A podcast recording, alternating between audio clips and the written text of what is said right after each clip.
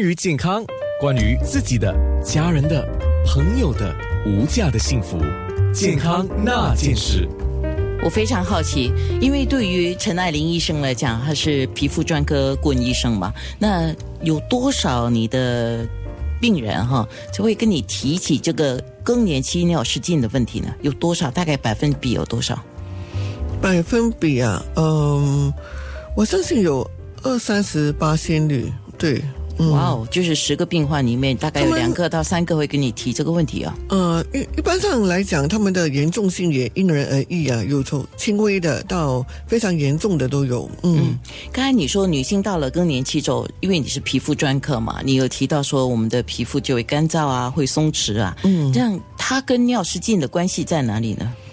呃，主要就是说，因为呃，尤其是更年期过后，你的阴部组织啊，呃，就会就是说呃，也会产生一些荷尔蒙的改变，它会变得比较就是说，嗯、呃，你会发现比较干燥啊、呃，然后肌肉也会比会比较萎缩，所以有时候就会造成那个一点压力在那里，然后就比较容易尿失禁，啊、呃，这甚至会影响到性生活。嗯嗯，你刚才提到的，我们的皮肤干燥或者是松弛。可能很多人说，哇，阴道我怎么看得到呢？可是我们皮肤是一样的嘛，我们的脸会这样子，呃，我们的阴道的皮肤也是会这样吗？对，其实呃，荷尔蒙转变的话是影响到身体的每一个部分。嗯, 嗯 ，OK， 好，那脸很多人都会照顾了啦。嗯，对，不管是自己护肤啊，还是请专科医生来照顾啊，我们都会照顾那张脸啊哈。那么看不到的地方，自己就没有好好去打理它。那女性生理期之后，就是在绝经之后啊，那皮肤会干燥会松弛，这个生理变化之外还有怎么样的明显变化呢？呃，明显变化就是你会发现，就是可能你的呃会比较尿频，或者就是说会漏尿的情形会比较严重，因为你的盆骨的肌肉本身也是会松弛。 OK， 嗯，就有些人听说是只要大声笑打个喷嚏它就会漏尿，有一些是就算没有打喷嚏，没有大笑，没有激烈的一个动作，那个尿也是不能够控制的漏出来。对，有些甚至是说他都不敢出门，因为出门第一件事就是要找厕所。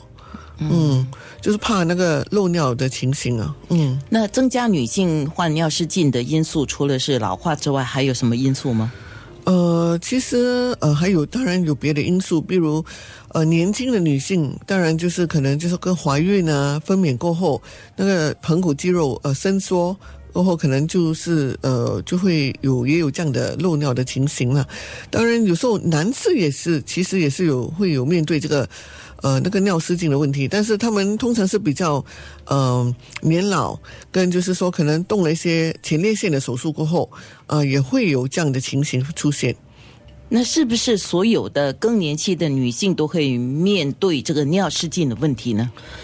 呃我倒没有这个医学的统计，嗯、呃、不过我相信大多数的人多多少少都会有呃，就是从轻微到严重性的那些呃症状，只是很多我们可能没有呃没有就是没有找医生寻求援助啊。嗯，陈医生，那个如果有个人告诉你，我平时都有在做运动的，我有锻炼身体，就好像说我有照顾我的脸的皮肤，我的皮肤就延缓老化嘛，对吗？嗯，那我有在运动的人，是不是就会推迟这个尿失禁的问题呢？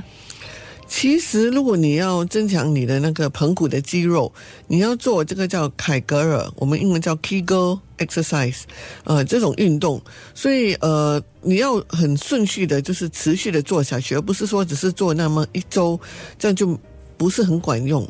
嗯，有些人把这个叫凯格尔运动叫提纲啊，就是中医可能用提纲比较多。哦，他曾经有听说过这个是怎么做呢？就是你你感觉到你是想象你自己的那个部分的肌肉在面对这个尿急的时候，你又不能够马上上厕所，然后你就要忍，对吗？当然我不是鼓励你忍尿了，嗯，就是你有那个肌肉有那个感觉，你要憋住忍，忍一下子之后你再放开，然后又在想，哦，我尿急了，我的那个部分的肌肉要收缩起来，我要忍憋住尿，然后一下子又再放开，是这样的一种做法吗？呃，对，但是要做上好几应该是几百次了，嗯，才能有效。不过如果你愿意做的话，没有人知道你在做的啦。你在搭地铁的时候都可以做，没有人知道。你当然不要那个脸的表情告诉人家说我现在在做那个运动。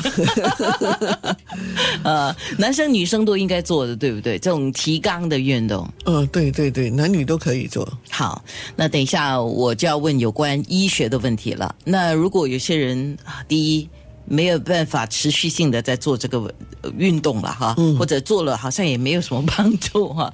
这样在于你来讲，因为你不是动手术，就是不是外科医生嘛，嗯，对、啊。这样的话，你要用怎么样的方式，怎么样的治疗方式来帮助面对这个尿失禁问题的女性？我们当然强调女性，可是男性也可以的，是吗？嗯，对对对。好，呃，怎么样来帮助尿失禁的患者？健康那件事。